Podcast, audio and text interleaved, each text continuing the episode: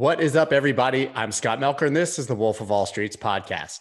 Ethereum is the number two cryptocurrency by market cap and is still wildly doubted, misunderstood, and mischaracterized.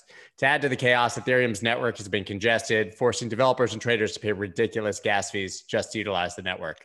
Major upgrades are soon approaching, and rumors have started to circulate about growing division in the ecosystem over those upgrades as an investor, I'm very bullish. Uh, you definitely all know that I've been publicly dollar cost averaging into the asset for months, but even still, I have questions.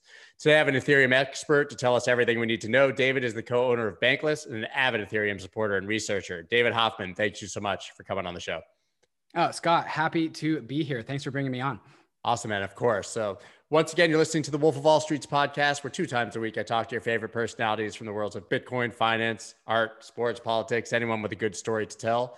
This podcast is powered by my good friends at Blockworks. You can visit them at blockworks.co for access to the highest quality information in the space. And if you like my podcast, follow me on Twitter. Then you can check out everything else I've got going on at thewolfofallstreets.io.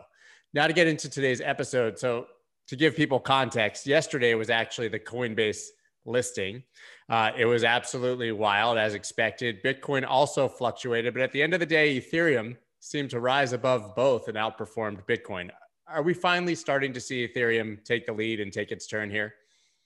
I really, really think so. And that's because there has been a bunch of just uh, protocol improvements and developments that uh, we've been talking about in the Ethereum ecosystem, yet there's always some skepticism as to whether Ethereum will actually be able to deliver on its promises. Uh, I remember in 2017, uh, staking uh, seemed to be around the corner. I remember trying to buy as much ETH as possible in 2017 because I thought in 2018 that I would be staking.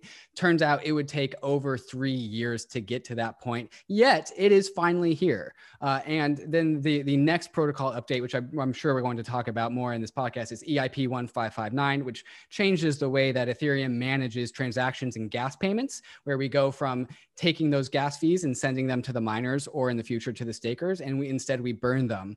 And it's it's a very powerful narrative tailwinds for Ether, the asset, and Ethereum, the economy. And that is coming sometime in, in July or maybe early August. Uh, and so some people are still skeptical that Ethereum will be able to execute on its promises, yet also at the end of the day, Ethereum has executed on some of the very early preliminary, uh, preliminary proof of stake networks. And there seems to be no uh, really further evidence as to why uh, the rest of the uh, Ethereum developers are not going to be executing on further, further promises. And so I think uh, this uh, rotation that we've seen into Ether in the last week or so are people starting to, to, to get ahead of that. Like, what if all of the uh, all the Ethereum bulls out there. What if the narrative that they have been chanting for the past few years actually does come into reality? And I think that's what we are seeing reflected in the markets today. And why do you think there's so much controversy over these future updates? I mean, it's obviously obvious with the EIP miners don't want to make less mm-hmm. money. So, and obviously when they're burned and those are not being sent directly to them, there's a conflict, but it's definitely healthy for the long-term prognosis mm-hmm. for the coin itself, right? I mean, everybody loves a deflationary asset or at least a deflationary aspect. Right. Yeah, yeah. So uh, I think people uh, don't really correctly weight the level of power that Ethereum miners have over the Ethereum blockchain. Uh, and this is a, this is largely a values or just design principles debate that you would find between Ethereans and Bitcoiners. Uh, Bitcoin Bitcoiners believe miners have a, a, a ton of power, and that's probably because they do, due to the commitments that Bitcoin has to proof of work and ASICs. Um, Ethereum has no such commitments either at the protocol level or at the social level, which I think is really important to miners. Miners have always been treated as a service provider, and their job is to provide security for Ethereum. But it's always been in the social contract of Ethereum that we are migrating to proof of stake. Uh, and so uh, miners can choose to validate the Ethereum network or to not choose to validate the Ethereum network, but they do not get to choose the direction of the Ethereum network. That is left to the hands of the Ethereum community and the Ethereum core developers. That that makes perfect sense. So, like you said, though, you know, 2017, same. I thought I would be staking uh, Ethereum very quickly. It took uh, a few years, and I think there was also some miscommunication. A lot of people thought that because you could start staking, Ethereum 2.0 had launched. Mm, hmm right? right? Obviously, right, not right. the case. So, what do you see as the timeline for Ethereum 2.0? And for people who might not know, what are the improvements that are coming with Ethereum 2.0 beyond the staking that we've already seen. Right. So Ethereum 2.0 really starts to come into fruition, and it's a it's a it's a uh, it's a process. There is no sure. event where like all right. of a sudden Ethereum 2.0 is here.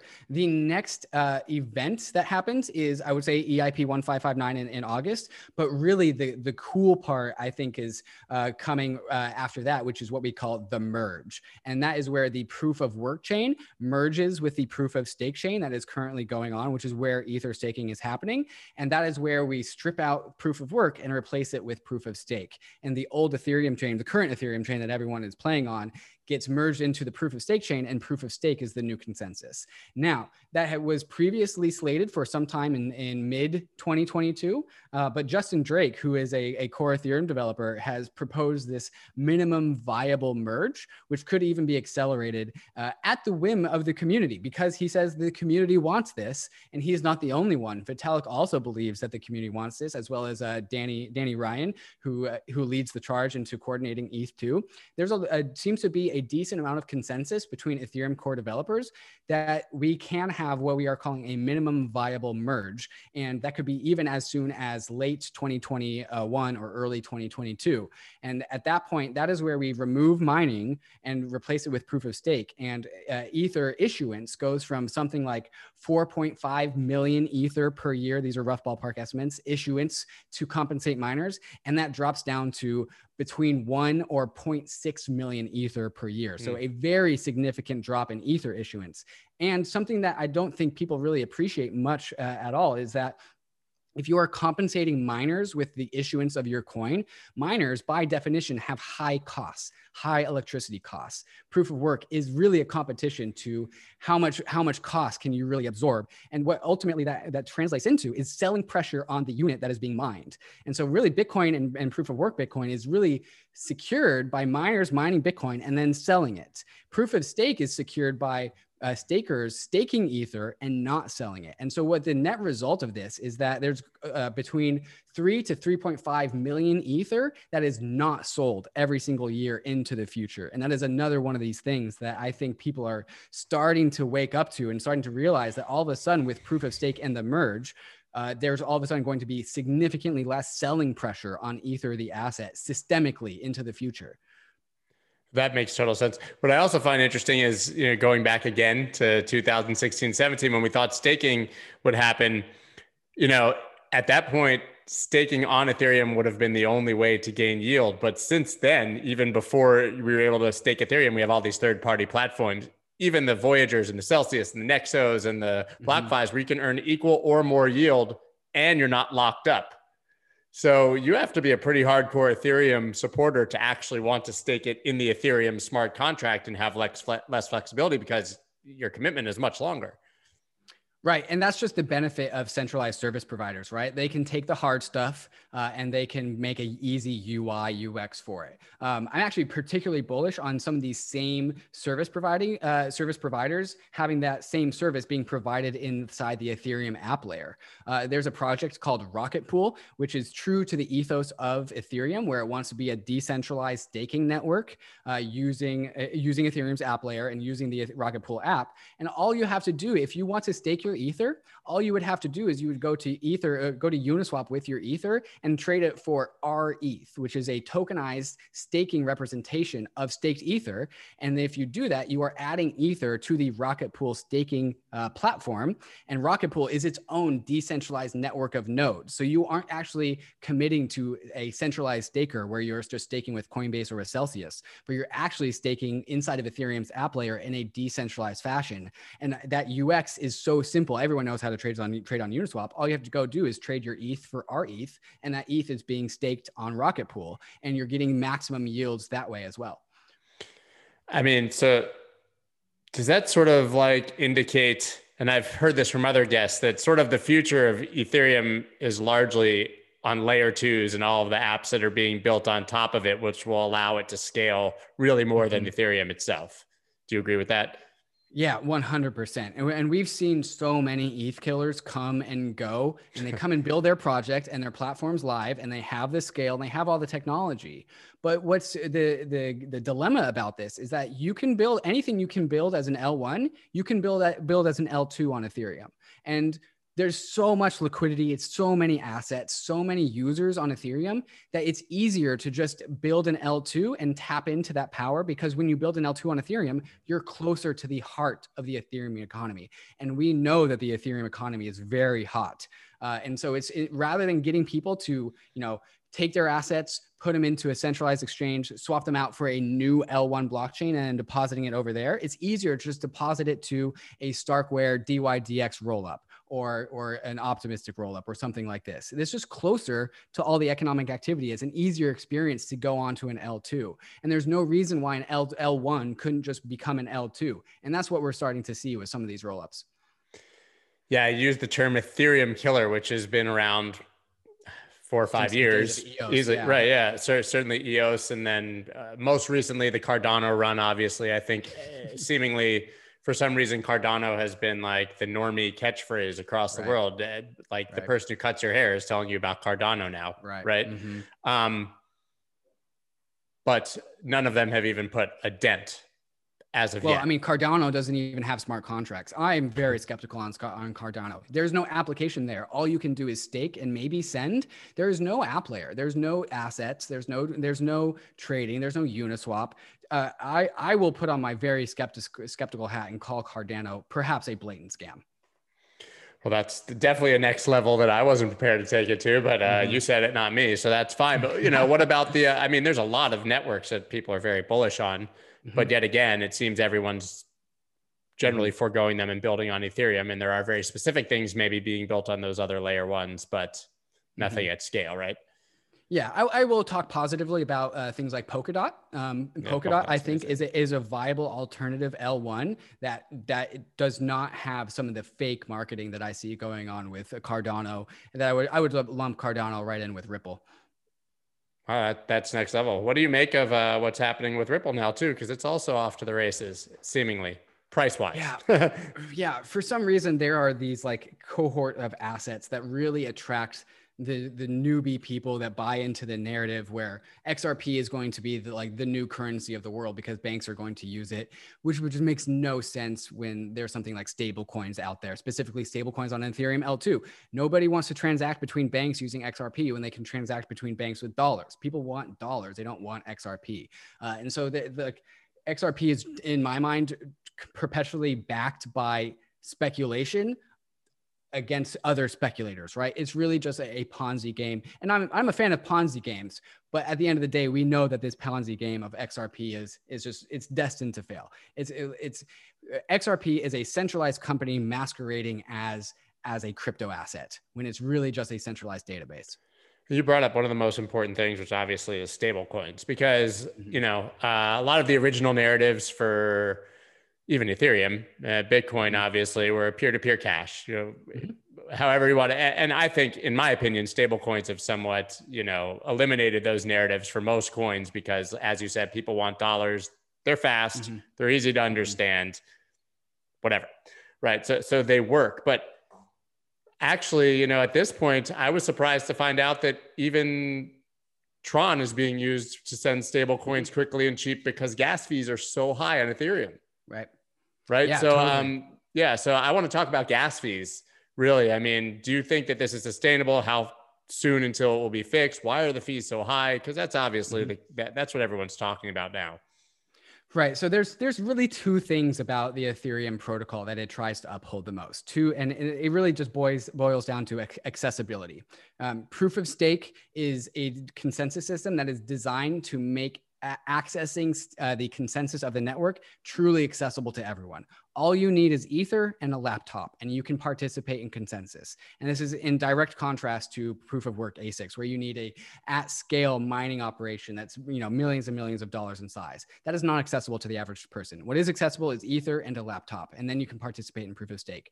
The other side of things is can you access the actual l1 blockchain? And that is something that ethereum is not currently fulfilling because it takes you know if you want to interact with Aave that takes $100 and if you have you know even a, a decently size portfolio at perhaps $10,000, a $100 transaction fee just to take one action is too much. That's far too much. Um, even se- simply sending ether costs between like four and six dollars, which you know is not the future that we envisioned. And that's why Ethereum has committed to certain scaling technologies, specifically with sharding at the base layer, and that is uh, that's the final version of Ethereum 2.0. That's at the very very end, uh, and that is where we can actually generate roughly 64 times as much L1 block space as we currently have it, and so that can definitely help with um, making the L1 more accessible, but it's really going to be L2s that really provide a user experience that allows people to touch the L1 blockchain. And being able to have the user actually execute a transaction on the L1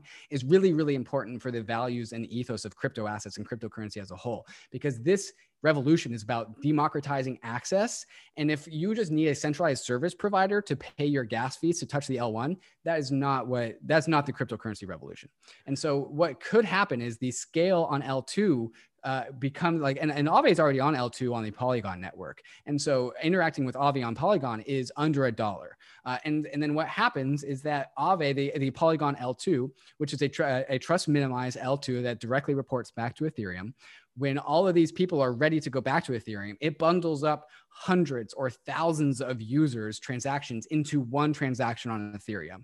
And so it's really the shipping container metaphor where not one user is making one transaction. 10,000 users are sharing the same transaction costs and they are getting the same level of assurances and guarantees of the decentralized Ethereum network. And that is a harder problem to solve. And that is why we are seeing stablecoins being used on Tron because it's just a temporary fix. Like, well, gas fees are really, really high right now. Let's just use Tron because all we have to do is send payments, blah, blah, blah. Like gas fees are low. We'll just use that.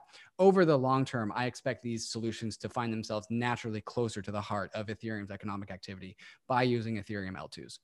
Yeah, I love Polygon. Well, Matic still in my mind, but mm-hmm. Polygon mm-hmm. um, uh, is is amazing. But to that to that end, you can see why it requires a bit of a leap of faith for your average right. person who wants to trade with hundred dollars on Uniswap, right. but has it gets hit with a seventy dollar fee to do so. yeah. Mm-hmm. Oh, and by the way, sometimes it fails and you lose your seventy dollars and have nothing left right. So uh, you know it's it's great to talk about in theory. And listen i know there's cheaper options but i use uniswap. I use matcha as well. But like i go where there's liquidity and that's on ethereum mm-hmm. you know? So i don't i don't go mm-hmm. to other places because i know i'll fill but i mean it's got to be pretty frustrating for someone if they're trying to execute a $200 trade and it costs them 120 to do it because it fails twice Right. And the, the, the, metaphor that I like to give is like back in the 90s and the early uh, 2000s, the internet was really expensive. Like the, the bandwidth for the for the internet was very very low, and if you wanted more of it, you had to pay a lot.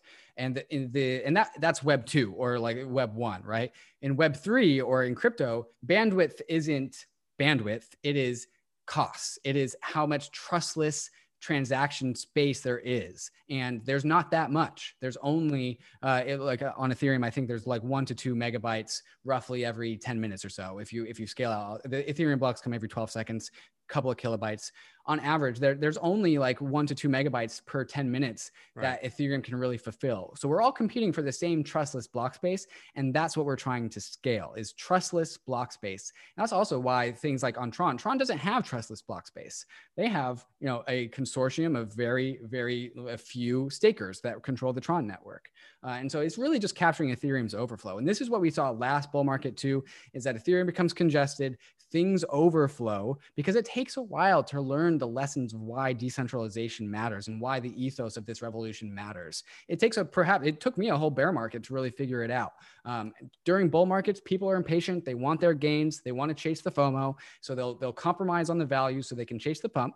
Uh, and then I think over the long term, the people that stay figure out what this really this revolution is all about. As soon as the the the bull market ends and the bear market comes, if it does come, that's when people really learn the lessons of what makes this eh, this ecosystem tick.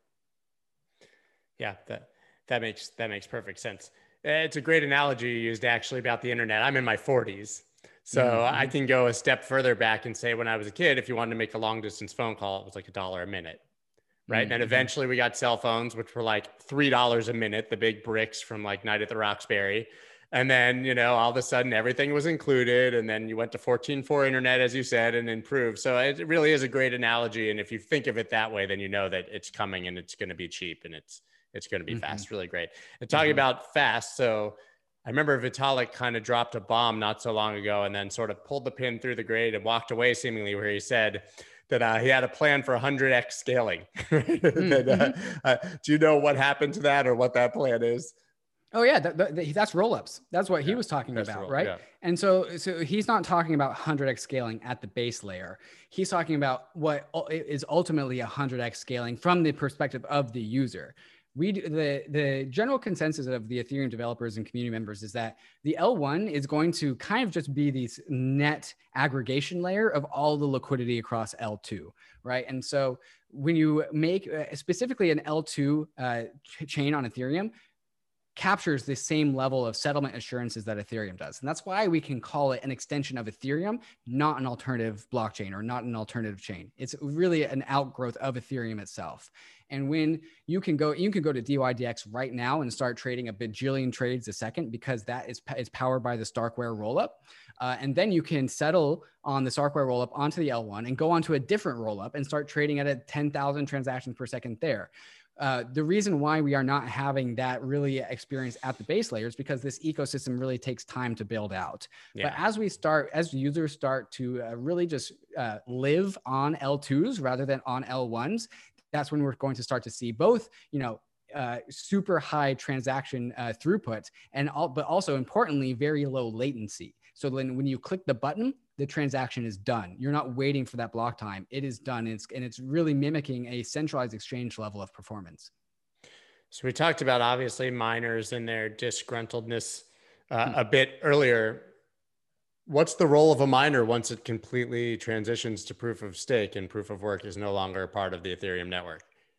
Yeah, there there really isn't one. There, there is a complete deadening of a proof of work miner, and so the other GPU mine chains are really going to become flooded with supply. Uh, so that's going to be pretty interesting. And what do you think the uh, the implications of that will be? Ah, yeah. Okay. So there's always this game theory that happens when a chain forks with any meaningful amount of support of the minority chain. Because if there's any support of the minority chain, all of a sudden that minority chain has a Schelling point. And even if that chain is just 1% of the value of the of the chain that it forked that forked from it, all of a sudden that 1% turns into a possibility of like really, really outsized gains.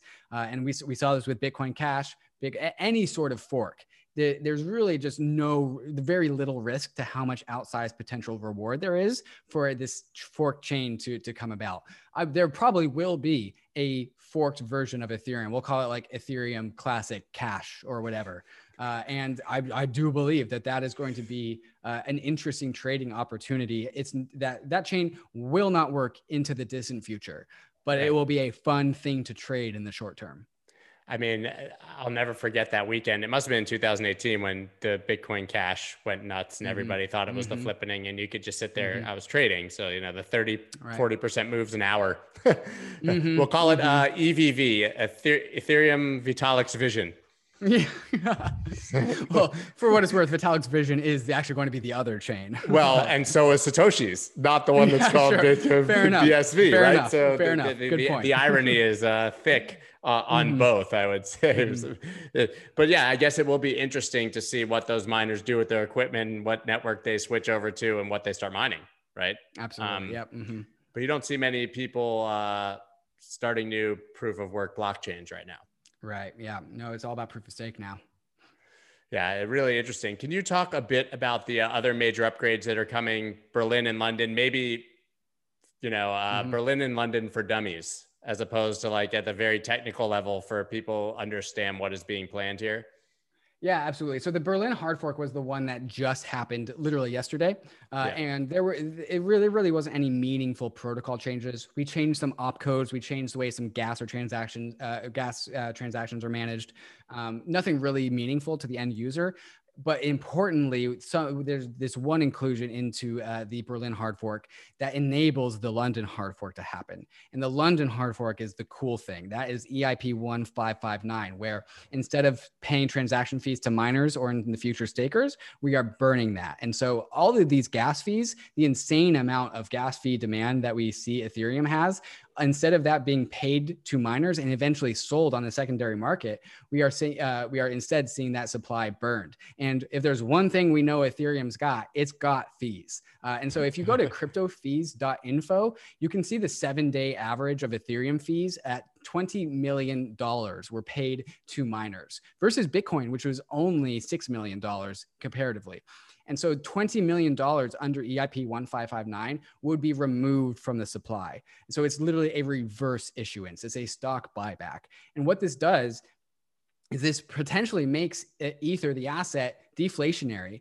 But really, the elegant thing is that it makes Ether, the asset, equally as scarce as the Ethereum economy is strong. And so if the Ethereum economy grows and there's more transaction demand, more Ether will be burned. And so Ether right. grows in, in and, and Bitcoin does this too, but it does it in a very different way. If the Bitcoin economy doubles, well, there's still only the same amount of bitcoins, and so bitcoins bitcoins become twice as scarce if the Bitcoin economy doubles. If the Ethereum economy doubles, Ether should be more than twice as scarce because it's been burning Ether every step of the way. And so it's this really elegant solution to what really money should be, which money should always track the value of the economy that it exists in.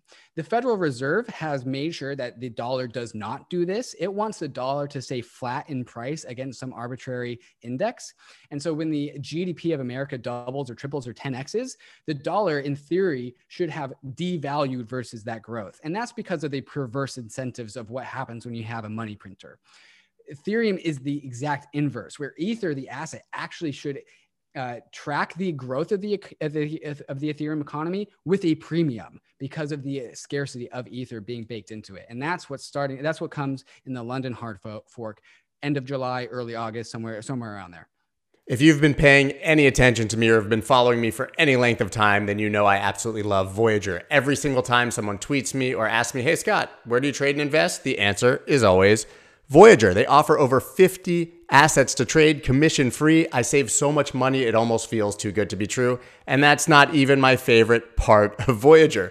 My favorite part is the insane interest that I earn up to 10% on my USDC, 6.25% on my Bitcoin, and 5.25% on my Ethereum. Whether I'm trading or not, I'm earning interest on what's sitting on the platform. Making money literally couldn't be easier, and there are no lockups or limits, go to the thewolfofallstreets.link slash Voyager. That's V O Y A G E R and download the Voyager app and use code SCOTT25 to get $25 in free Bitcoin when you create your account. What are you waiting for? Go download Voyager. Everyone knows that companies are selling your data and that your privacy online is basically non existent. Luckily, we have our next sponsor, Mina, who is fixing that. Now, if you don't know about Mina, they're the world's lightest blockchain powered by participants using ZK snarks to keep the blockchain a fixed size of 22 kilobytes.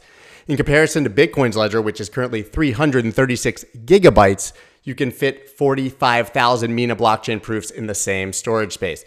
Now, 22 kilobytes is the equivalent of the text message you sent to your grandma wishing her a happy birthday for the 95th time. 22 kilobytes is the equivalent of 10 annoying Snapchats you took letting everyone know you finally started traveling again. 22 kilobytes is so small, if it were a ship, it'd fit through the Suez Canal while the Evergreen was still stuck there. This means without running a massive node, any website, program, or startup can use their blockchain to protect and verify data without the need to run it.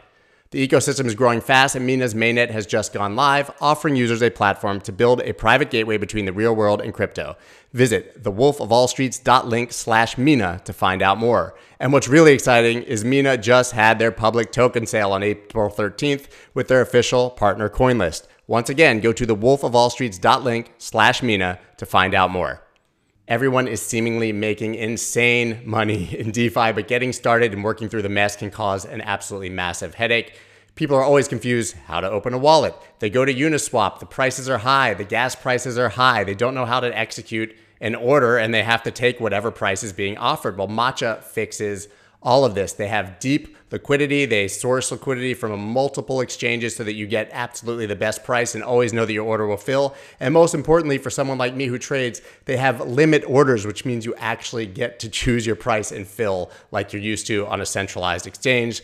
If you want to trade like I do, sign up for Matcha now and join the tens of thousands of traders already a part of the movement. Start now at thewolfofallstreets.link slash matcha. That's M-A-T-C-H-A. You said something uh, I loved very much in passing in the middle of a sentence. And you said, when the next bear market comes, if a bear next bear market comes. So mm-hmm. that means obviously there's a part of you that believes maybe we are in a super cycle or those 80% drawdowns don't happen again mm-hmm. and, and things have changed. So why I'll throw out the most dangerous four words in investing. This time it's different. Why is it different this time? Oh yeah, I'm a big fan of the super cycle. And the, the reason there's two big reasons as to why this is different. Is different because in 2017, we crypto did not hit the ceiling of growth. There was, and this is what we are currently hitting in the 2021 uh, bull market. Uh, companies are putting Bitcoin on the balance sheet. There's rumors that central banks are putting Bitcoin on the balance sheet. Sure. Uh, Ether is, is, and Ether Ark Ark Invest is investing into Coinbase. Ether is finding itself on a select few companies' balance sheets. I expect that to grow into the future. There's really no more that we can go after this, right? Uh, Robinhood is now has crypto. The the rails for getting money into crypto are just super strong. The plumbing is super robust, and anyone that wants to allocate to crypto can now allocate to crypto, which was not true in 2017. Crypto's mainstream. Like we have NFL players minting NFTs. We have we like artists of all kinds are minting NFTs. Like there's not much more to growth than where we are now. Like we there's still a little bit more of improvement, but there's also still plenty of more time in this bull market.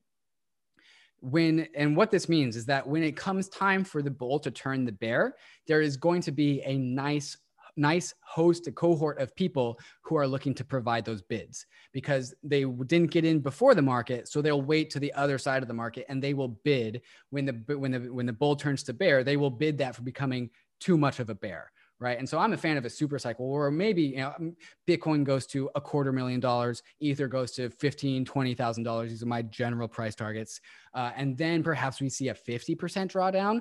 But then the bids start coming because of the second part. This is the second part of the money printer. There's so much cash out there. We are in a late stage fiat credit cycle, and crypto is the last asset class that has not yet been allocated to by the most of legacy institutions. You know, art, it's been allocated to, real estate, super hot.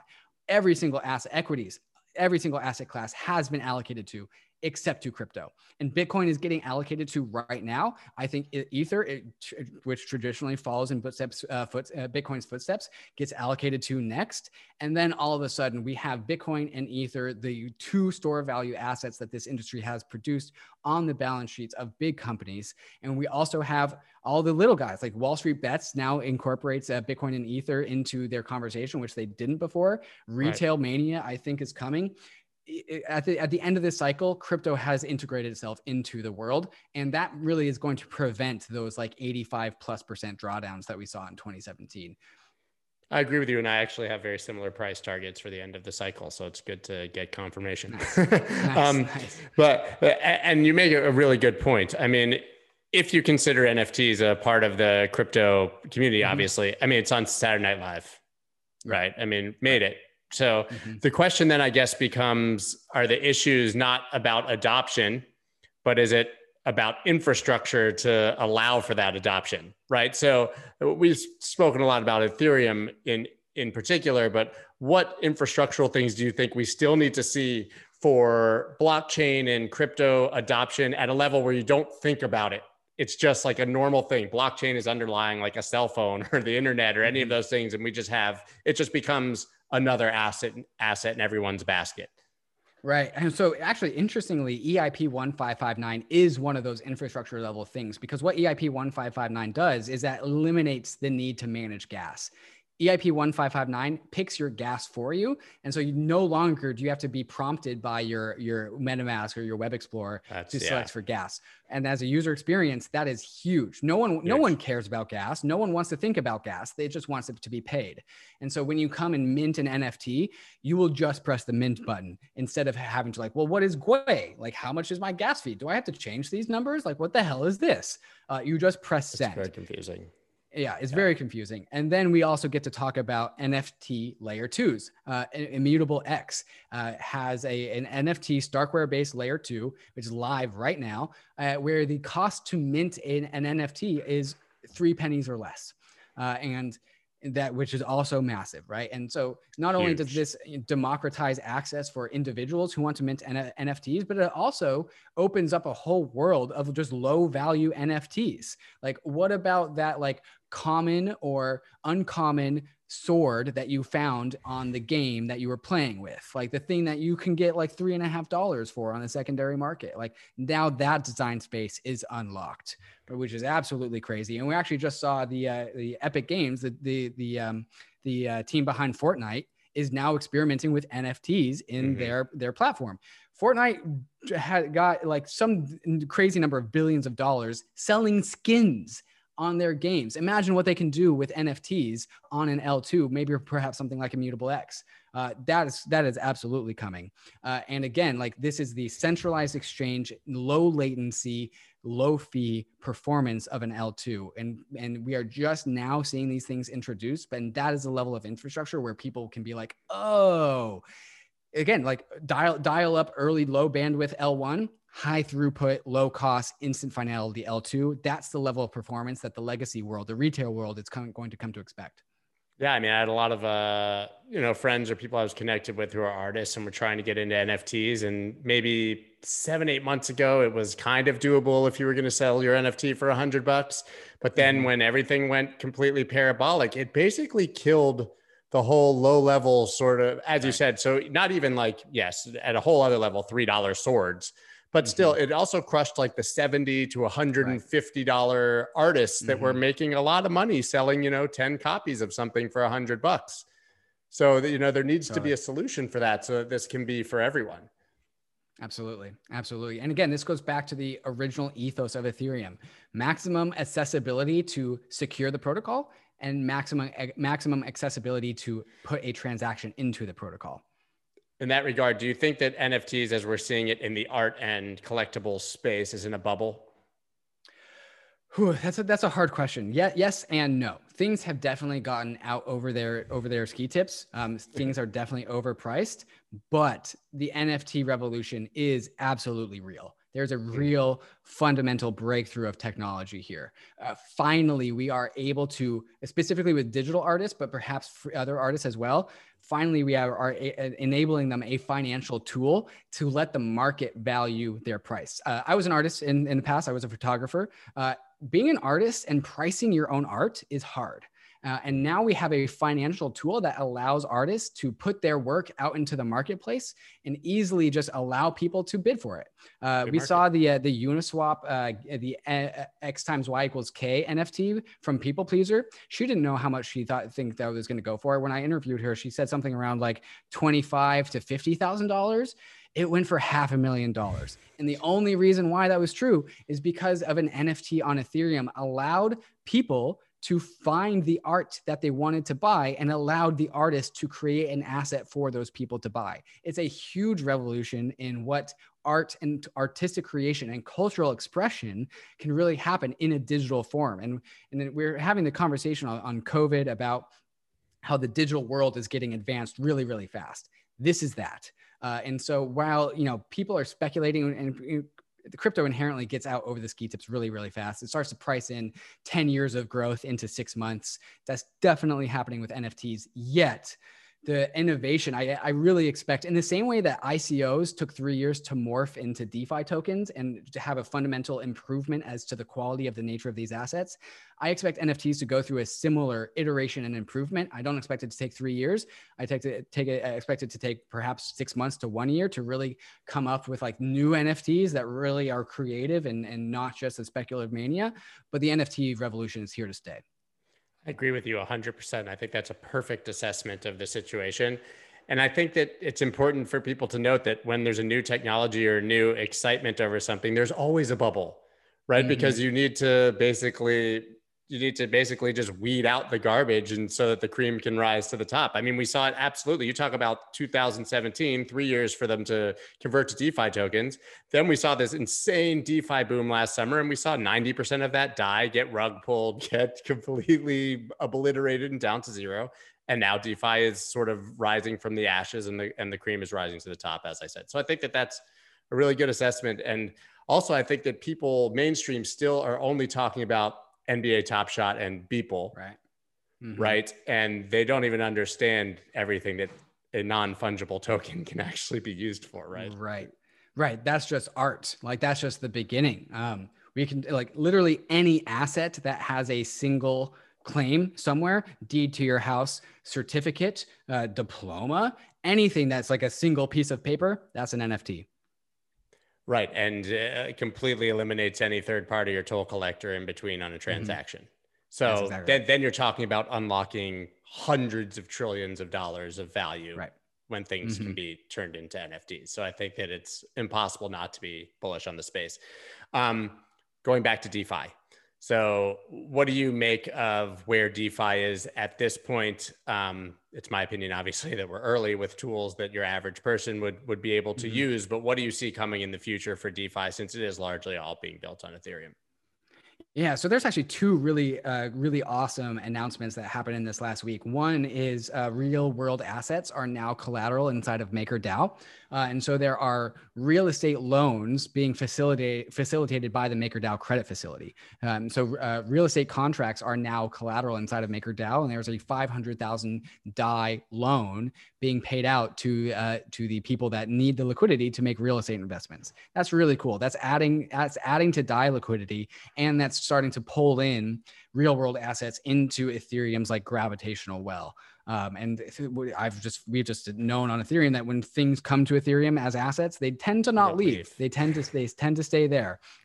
And so MakerDAO as a credit facility has really a massive competitive advantage versus any other lending or borrowing applications like like Compound or Aave, where like you can go to Aave and you can get USDC a USDC loan or a DAI loan, but MakerDAO is different because MakerDAO has the power to issue DAI. They can print more DAI, and and Aave and Compound can't do that. And uh, the other second announcement that we saw is that Aave and MakerDAO are are uh, integrating their protocols together eh, with a with a partnership that allows for Aave to tap into this power that MakerDAO has to mint DAI.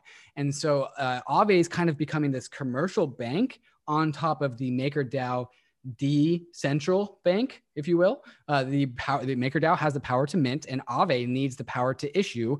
And so, using MakerDAO as the decentral bank under Aave, Aave can come in and ask MakerDAO for a loan collateralized by assets inside of Aave to help mint DAI to help arbitrage or to help reduce the DAI interest rates and also make DAI much more accessible. Uh, and so stuff like this, where both we're bringing real world assets into MakerDAO, and then always act, acting as like the commercial bank layer on top of MakerDAO to distribute that liquidity out into the rest of DeFi.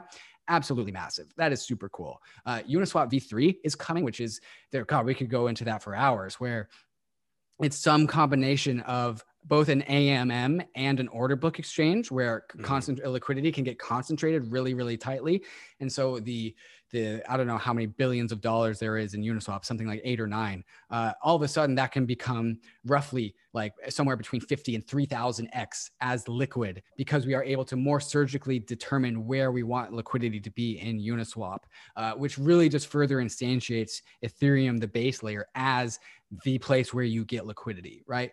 And with L2s and with sharding, everyone is always just one transaction away from that liquidity on Uniswap. So if you're trading on an L2 and you need to swap it a different asset, you can get in, uh, in and out of that L2 with Uniswap in the L1 using that Uniswap liquidity uh, to act, and everyone can access that simultaneously from L2s. That is insanely cool. Uh, I could I could keep on going with what's coming in DeFi as well. The the oh, here here's another one. The Uniswap concentrated liquidity positions, which are NFT tokens, it breaks composability because now we can't take our liquidity position and put that as collateral. And so this opens up a massive amount of surface area for yield aggregation competition. Who has the best strategy to add liquidity to Uniswap around which price targets? Like, do we want to add liquidity on the ETH DAI pair between 2,500 and 2,000? or do we want to who's going to who's going to compete to provide the best strategy? And that's exactly what something like yearn does uh, or just overall just yield competition to provide the best and most optimized liquidity and, and yield for on top of uniswap is a massive design space that just got unlocked. Yeah so much it really is so incredible much. but but it also like when you hear someone sort of start to put it into words we're in the first inning I mean, absolutely. The, the potential of De- DeFi, all of those things are incredibly exciting. but there will be a time when it becomes a parallel sort of layer to legacy banking and everything you can do in a legacy bank you can effectively do better in defi don't yeah. you agree yeah absolutely right and we just need the user experience to right it's all to, about to match right to match yeah it just can't be like grandma can't go in and start uh, yield mm-hmm. farming food courts right. Right. And that's really um, where the role of centralized service providers, I think, will always stick around, right? Like if you don't want to touch DeFi, that's fine. Coinbase, Gemini, they'll do it for you, and yeah. that'll be that'll be completely fine. Do you think those yields are sustainable though? Because uh, they're very dependent, mm-hmm. obviously, on uh, a few things. they're dependent mm-hmm. on people wanting liquidity to short, right? People right. who want leverage. Mm-hmm dependent on the cash and carry trade existing, dependent on the GBTC arbitrage, which is gone, the uh, right. you know premium mm-hmm. trade. It seems there's always been a trade for people to be able to take advantage and offer this huge yield, but there may be a time when a lot of those dissipate, right? Sure. Yeah, and we can definitely uh, attest to why some of these yields are here to the bull market. Uh, will the yields disappear in relationship to legacy yields. Oh, no. Never, ever, no, never. Always ever. be way bigger than your bank account. Yeah. Always be way bigger. Right. And this is going to be something that, again, always sucks in assets. Assets follow yield. And as people come to trust yield on Ethereum more and more and more and feel more secure about it, there's only more USDC coming into Ethereum. There's only more Tether coming into Ethereum. Uh, and it's just a, a vortex of liquidity because your capital is more efficient on Ethereum. Uh, and so, bull markets will always have outsized yields, but I think that we are seeing dollar denominated yields above 10%, perhaps for the next five years on Ethereum, and, and perhaps above 20%, so long as the bull market is going on. Mm. Love it. Music, music to my ears because mm-hmm. man, put your money in a bank account doesn't feel great these days. Not, not at all. No, no, yeah. sir. So, uh, inter- interesting something you said. Obviously, um, you touched on how Ethereum in your mind uh, had the properties of superior money to some degree, right? Mm-hmm. And I think that yeah. a lot of the tribalism in the crypto space comes from that like simple statement from years ago ETH is money. Right. Mm-hmm. Right. What do you, A, what do you make of that statement? And B, why do you think people are so tribalistic and why is there so much division between Bitcoin right. maximalists and ETH maximalists? Yeah, the tribalism inherently, I think, comes from the fact of the belief of monetary maximalism, which is actually a belief that I kind of subscribe to. Really, money just makes sense to have one. There's only should be really one money. People converge on one money, uh, and it's just better if there's only one money because then money is the money is the most liquid asset. And liquidity, as much as we can grow the pie and create more liquidity, ultimately there's one asset that kind of sucks all of the liquidity. Uh, and and so uh, Ryan Sean Adams, my, my partner at Bankless, he actually uh, planted that flag with that ETH is money meme. And it was really a statement that so many, like, especially in the 2018, 2019 bear market where Bitcoiners were just shitting on Ethereum every step of the way. Um, sorry, pardon me, pardon me my language. No, you could say um, it. Yeah. Hey, cool. yeah. They, they really away. just bullied they just bullied the hell out of Ether and Ethereum. And really, at, at that time, the Ethereum community didn't really have the spine to stick up for itself. But Ryan and all of his foresight said, like, Ether is the only asset as collateral inside of MakerDAO. It's the only asset as uh, the trading pair inside of Uniswap. It's the only native asset on Ethereum. ETH is money. ETH is money. It's a valuable asset and it's only the only trustless uh, viable asset in ethereum. And if we value the ethos and, and, and values of this space which is trust minimization with strong settlement assurances the only asset that can provide that level of trustlessness and assurances on ethereum is ether. And so partly the eth is money claim is also a claim that Ethereum is the native economy of the internet, which I think is what we are seeing happen, right? So Ether is money so long as Ethereum is the economy. And to the degree to, to the degree that the Ethereum is the, it is the internet economy. There's no other internet economy out there. Uh, and at some point, with the, the the belief of, of Bankless and what we talk about on the Bankless program is that the legacy economy that's out there between banks and pay, and legacy settlement layers is just easier to do it on Ethereum. And so at some point, Ethereum goes from being the internet economy to the economy. And when that happens, ETH goes from just a speculative asset to money. Uh, and and we've also had, we've also had enjoyed this uh, meme ultrasound money, And ultrasound money is what you get when you add a deflationary mechanism on top of sound money. And it's partly a knock on Bitcoiners who talk about how Bitcoin is sound money. And it's, it's kind of, we, we, we like to laugh at ourselves on Ethereum. We're very, we're not as security or we're not as like, uh, what's the right word? We're not as uh, uh, we don't believe in the same values and ethos as Bitcoin, and so we we like to kind of play jokes on on words here. And so ultrasound money is the meme that we've come up with with Ether. Well, all that said, what is the role of Bitcoin? Yeah, Bitcoin is digital gold. Bitcoin is digital gold, um, and that's what it is. Uh, but it was originally a peer-to-peer cash, right? Yeah, but I, I, don't actually really ascribe too much weight on early narratives because uh, I can't remember who said this, but Bitcoin, Ethereum, we aren't creating these things, we are discovering these things. Uh, and so while, and, and Bitcoiners knock on Ethereum all the time for saying, like, oh, they changed the narrative. Like, no, no, no we discovered the narrative. Like we are discovering what these things are good for. And the whole Bitcoin Cash versus Bitcoin debate was Bitcoin discovering that it wants to be a store of value asset, not a cash settlement payment system. That's really what people want. People want sound money. Uh, and and of course, naturally, this is the logical conclusion. Think of like Bitcoin Cash versus Bitcoin. One of them is a global store of value asset, which number goes up, and the other one is a cash system.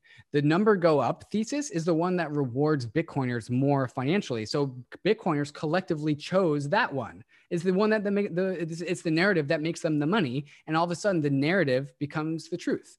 Uh, and so that's the that's the and kind of that goes back to the the whole L1 or monetary maximalism belief is that people the the asset that people choose to be money choose is becomes money because everyone chose it to be that. And the asset that becomes money is the one that has the most upside baked into it.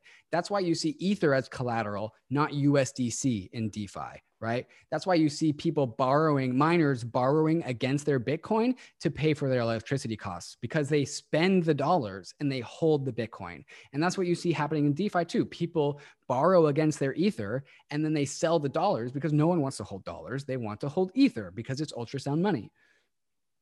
Uh, that that makes sense. So, what do you make of platforms that are starting to build DeFi on Bitcoin? Yeah, so there's that Sovryn platform um, uh, that where which is like quote unquote DeFi on Bitcoin. I think that's a marketing tool because there is a fundamental inability to truly build trustless assets on Ethereum or on, on excuse me on Bitcoin. Bitcoin doesn't have the expressiveness to build DeFi on it. Whatever, whenever people say Bitcoin or DeFi on Bitcoin, it's really a marketing uh, marketing gimmick. The difference between like an Ethereum L2 and a and a DeFi on Bitcoin is that the Ethereum L2 is equal to the assurances and security of the Ethereum network. Sovryn and other DeFi apps on Bitcoin you have to trust someone. That there is someone trusting that bridge between bitcoin and like defi on bitcoin. It is not a trustless bridge and so therefore it's not trustless finance and therefore it's really not cryptocurrency. Cryptocurrency and the ethos and values that i've been harping on is trustless and is trustless strong settlement assurances and defi on bitcoin can't provide that and that's why defi is on ethereum so then what is the role moving forward of stablecoins I'm just, you know, if you believe mm-hmm. that Ethereum basically will be the the money of the mm-hmm. internet or the money of the future, then what happens with stablecoins? Yeah, Are they so a tool like, within that economy for quick settlements? Sure. Yeah, that's that's one of them. I like to use this metaphor where um, uh, before Netflix was streaming you your movies, they were mailing you DVDs, right? Oh, because the band the bandwidth on on the internet couldn't support streaming. And so we had this analog, this digital analog hybrid where we needed really just this crutch to get us into the digital world. And that's what, in my mind, crypto dollars or stable coins are is like, well, people are used to transacting in dollars. They're familiar with a dollar. They know what a dollar is worth. And so we'll bring dollars as a bridge onto Ethereum. Uh, USDC from Circle is a bridge of value into Ethereum so that people can buy native assets. So we can start like get into the world of streaming movies rather than just mailing people DVDs, the purely digital, the purely digitally native assets. And so really the, the role of the dollar is to get allow for liquidity bridges from the legacy world onto Ethereum, onto well, I mean, I guess crypto dollars are on Tron too, but really it's it's Tron crypto dollars are made for payments. Ethereum crypto dollars are made for finance. Uh, and so crypto dollars are just going to be this vehicle, this bridge between old world value and DeFi. Do you think that the legacy systems are going to end up adopting stable coins? I mean, even in the United States, we've seen that the OCC is saying they can. Doesn't mean mm-hmm. they will, mm-hmm. right? But go ahead, test stable coins, see if they're better than ACH, right. see if they're better than Swift and Fed Dollar, you know, all of these other legacy complete hot mm-hmm. garbage mm-hmm. transaction systems. But do you think that they'll actually adopt it enough that it does become that bridge? Or are you saying it's a bridge for your average person who wants to get in? So they just buy some stable coins and transfer it in and get into a different ecosystem? I think uh, anyone who has used stable coins versus wiring people money from their bank account understands that the user experience is just monumentally better. That's not just true for the individual. That's true for the business and institution as well. Uh, we saw uh, Mastercard do uh, be a part of the ConsenSys raise recently. So Mastercard and ConsenSys, the Ethereum Studio, are, are it, Mastercard now owns part of ConsenSys. Visa is already having a USDC settlement network between select crypto banks, uh, Coinbase being one of them, uh, BlockFi is another. Um, and so Visa is already using USDC to settle uh, directly onto the Ethereum network. So Visa is actually using Ether to purchase Ethereum block space. And that's just because the assurances that you have of stablecoin settlement on Ethereum are better than bank uh, than, than bank transfers. Bank transfers are reversible, and USDC settlements on Ethereum are not reversible. And why do you think Visa has to charge like two, like two to three percent on it, or whatever they charge, one one to two percent on a transaction? Is because there's settlement risk. There's no settlement risk on Ethereum. So Visa as a network has to doesn't have to price in nearly as much risk, and those settlements are instant, not daily. Uh, and and they can be as fast and instant as you want them to be. Uh, and so I, I just don't understand why anyone why this trajectory would be anything different other than just using Ethereum to settle payments. Yeah, it's actually a you touched on I think a huge problem that exchanges have that people don't understand is that uh, if you deposit money into an exchange and they allow you to use that to buy Bitcoin, you can then reverse that for a certain mm-hmm. amount of time, and they're stuck with the transaction on their side, which mm-hmm. is why they're forced to lock up. And that said, I mean, I've experienced a lot of clunkiness getting dollars out of exchanges of late. I don't know about you, but it seems that the legacy side, those rails are not actually able to manage the volume that's coming through exchanges with people going in and out of dollars.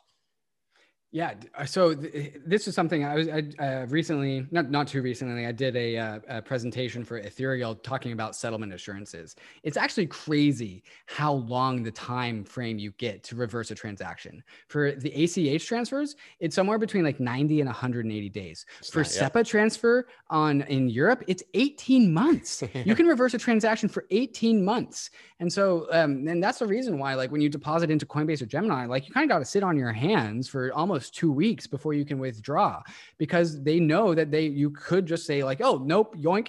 Right, but the anger is at the exchange.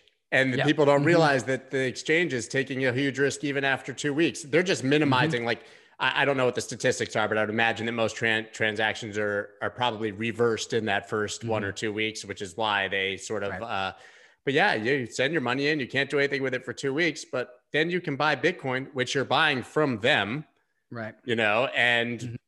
then you reverse the transaction and you right. have the Bitcoin mm-hmm. and the cash.